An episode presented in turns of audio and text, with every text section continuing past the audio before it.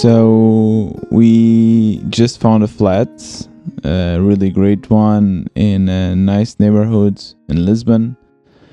And I'm, in one hand, I'm very happy, very happy that all this process is over, no more viewings, no more stress, no more asking for the energetic efficiency of the building and the insulation and everything I have to ask. But it's very expensive, you know.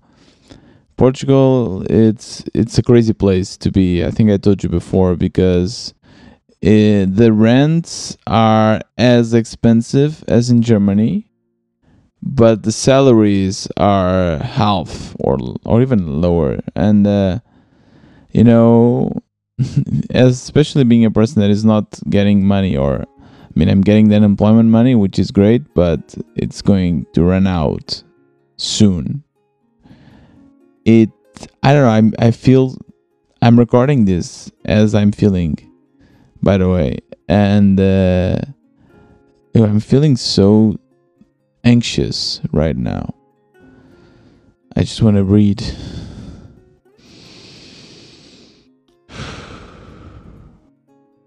because I mean I'm doing changes in the podcast and they're both so shit. The I mean I don't think they're shit, don't get me wrong, but I'm just not getting new listeners. I'm just not getting new users. I'm I'm working so hard. You know, always creating content, creating websites, creating new features, marketing. But it's like it just doesn't grow. And it makes me think that I, I should stop. I should stop doing whatever doesn't make me money. I should stop the podcast. I should stop, change it, and follow another path. Follow another project until it makes money. And uh, if you recall the interview I had with uh, Thibaut he is the head of uh, Tweet Hunter, the founder of Tweet Hunter, and uh, he told me that his approach is not thinking, "What if it works?" Is more, "Does it work?"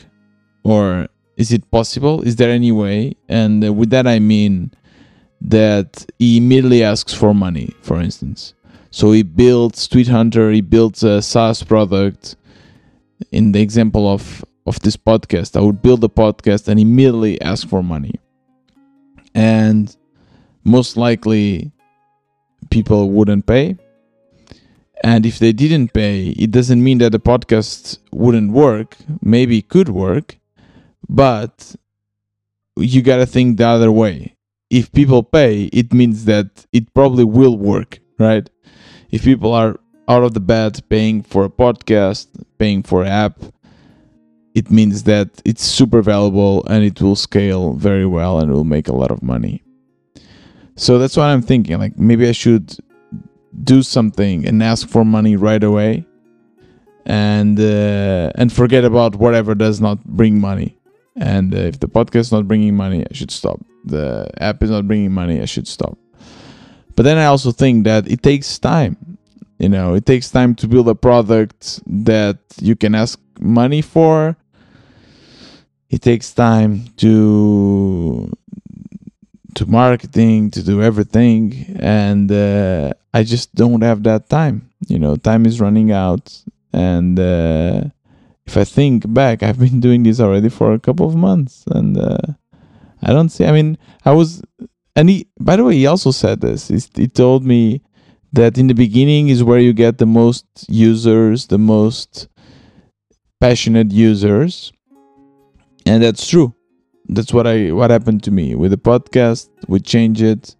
With the podcast i got my first three members quite early on.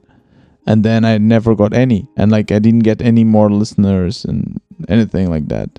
And we changed the same. It's like very hard to keep these users. I, I it feels that like the retention is so low. It's really low because I get new users. I interview new people, for instance, for the podcast, and I, of course, I reach out to a different network, but they just don't stay. They go, they listen to that interview, and then they don't continue listening to the podcast. The conversion is very low, and the same with uh, with the pod with the app. So yeah, I just wanted to share this. I feel my heart is pounding, and I'm I feel nervous, anxious, and uh, it's it's part of the process. I I just want to share everything, not only the good stuff but also the bad stuff. This was another wannabe entrepreneur. See you tomorrow.